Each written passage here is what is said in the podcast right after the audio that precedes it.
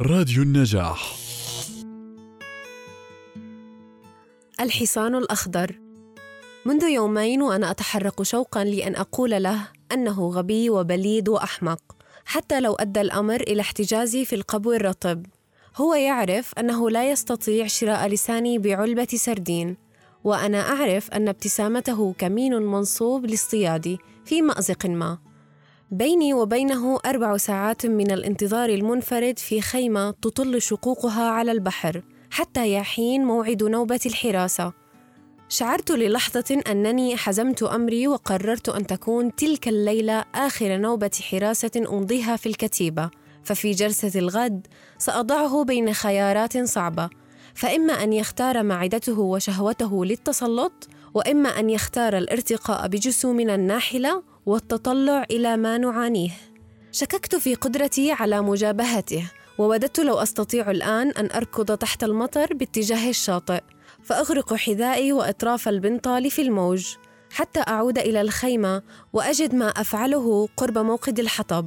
وتراءى لي أنه بمقدوري أن أركض نحو البلدة وأقرع بابا فتهرع داليا وعلى صدرها يرف القلب الذهبي الذي كتبنا عليه ذات يوم الأحرف الأولى من أسامينا.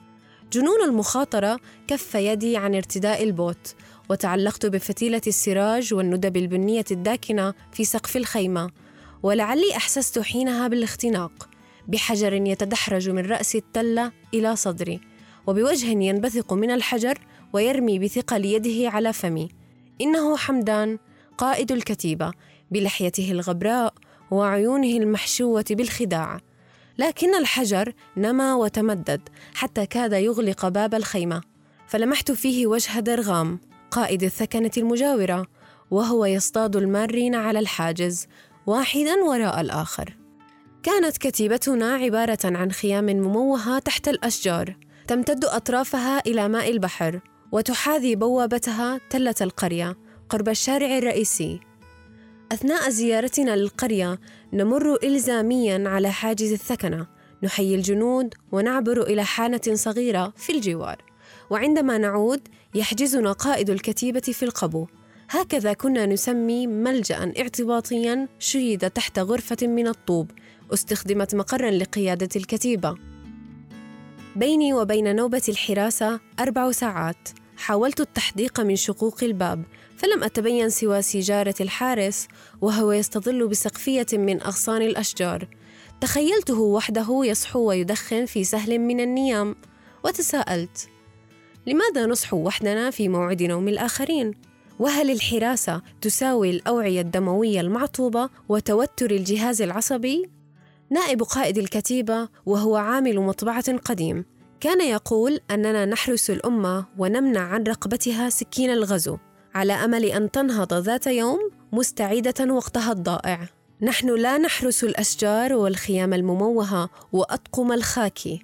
فنوبة الحراسة هي لحظة اختبار بين الإنسان وضميره. كان يخجلنا قائد الكتيبة وكنا نلقبه بالمفتاح. فألسنتنا تقصر في حضرته تختبئ في حلوقنا لأنه يمثلنا أمام قائد الكتيبة وينتقده بصرامة ووضوح ويرفض حين نعود من دورية الاستطلاع التي يقودها أن نثمن شجاعته وحكمته. وأي عمل مميز يقوم به؟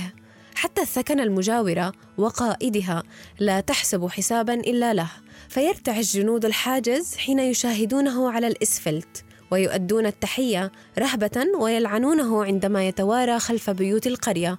لم يستطع جندي كلف باغتياله أن يطلق دون أن ترتعش يده.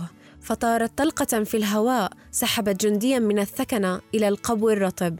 وعجبنا بعد الذي حدث كيف يواظب المفتاح على زيارة الجندي في القبو ويمضي الساعات معه حتى صارا صديقان. فأطلقوا سراحه وعاد إلى الثكنة. بيني وبين نوبة الحراسة وجه داليا وضحكاتها الرطبة. ونحن نفترش سقف الأفق فوق التلة. نرسم على الأرض همومنا داخل أجمة من الأشجار. تنفرج شقوقها على الجهات الأربع. منها يطل البحر بعناده العجيب على مخاصرة سفح التل. وتبدو خيام الكتيبة مثل وشم في جبهة الأرض. ومن بعيد تلمع أضواء مستعمرة المطلة.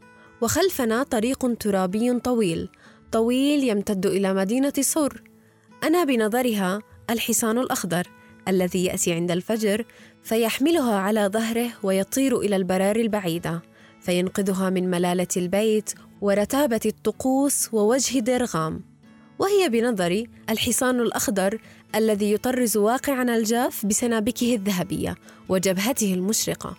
حصان أروضه على اجتياز الحواجز فيقفز فوق الحفر والأنهار والحدود حتى يغدو علامة فارقة في جبين صباحات آتية كل صيف.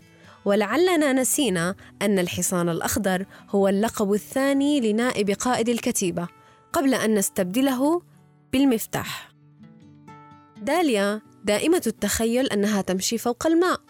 فتفيق فزعة وهي ترى سمك القرش على هيئة وجه قائد الثكنة درغام ساعة إذ تستعيد دم أبيها المقتول في بلدة الخيام وتكتب اسمه على قصاصة ورق تقذفها في نهر الليطاني حتى صار خيالها كل صباح يمشي مع النهر إلى مصبه منتظرا ظلال الغروب التي تتحول إلى حصان أخضر يسهل في البحر الواسع ويضيع في المدى.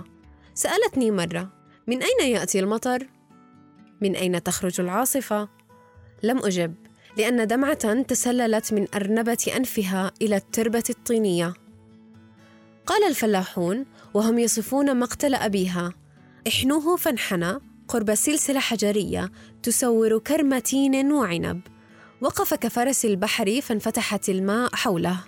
وتباعد الجنود وحين تكاثروا عليه سد الماء رأس فرس البحر. ولمعت حربة بالدم القاني وقهقهة الجنود. بيني وبين نوبة الحراسة أربع ساعات. هي فترة اختيار مر. بين أن أنسحب بصمت. تصفعني تعليقات قائد الكتيبة بالتساقط وإضعاف الروح المعنوية. ومعنى ذلك أن أرفض نوبة الحراسة بحجة ما. وبين أن أواصل رفقة نائب قائد الكتيبة وهو يقول نوبة الحراسة هي فترة اختبار للمرء على يقظة ضميره فنحن لا نحرس الأشجار وإنما نحرس الأمة النائمة حتى تفيق. أشعلت سيجارة ما زلت أذكر ذلك. ويدي تتراخى إلى جوار المقعد والمطر لا يتوقف عن الانهمار حين أطل رأس الحارس من بين أزرار فتحة الخيمة والماء يتساقط على معطفه. وهو يقول جاء دورك. أرجوك استعجل. أريد أن أنام. نهضت معتمدا على يده وشاهدته يختفي في الظلمة وأنا أتجه نحو سقيفة أغصان الشجر. عمان كانون الأول. خمس وثمانون. ميلادي.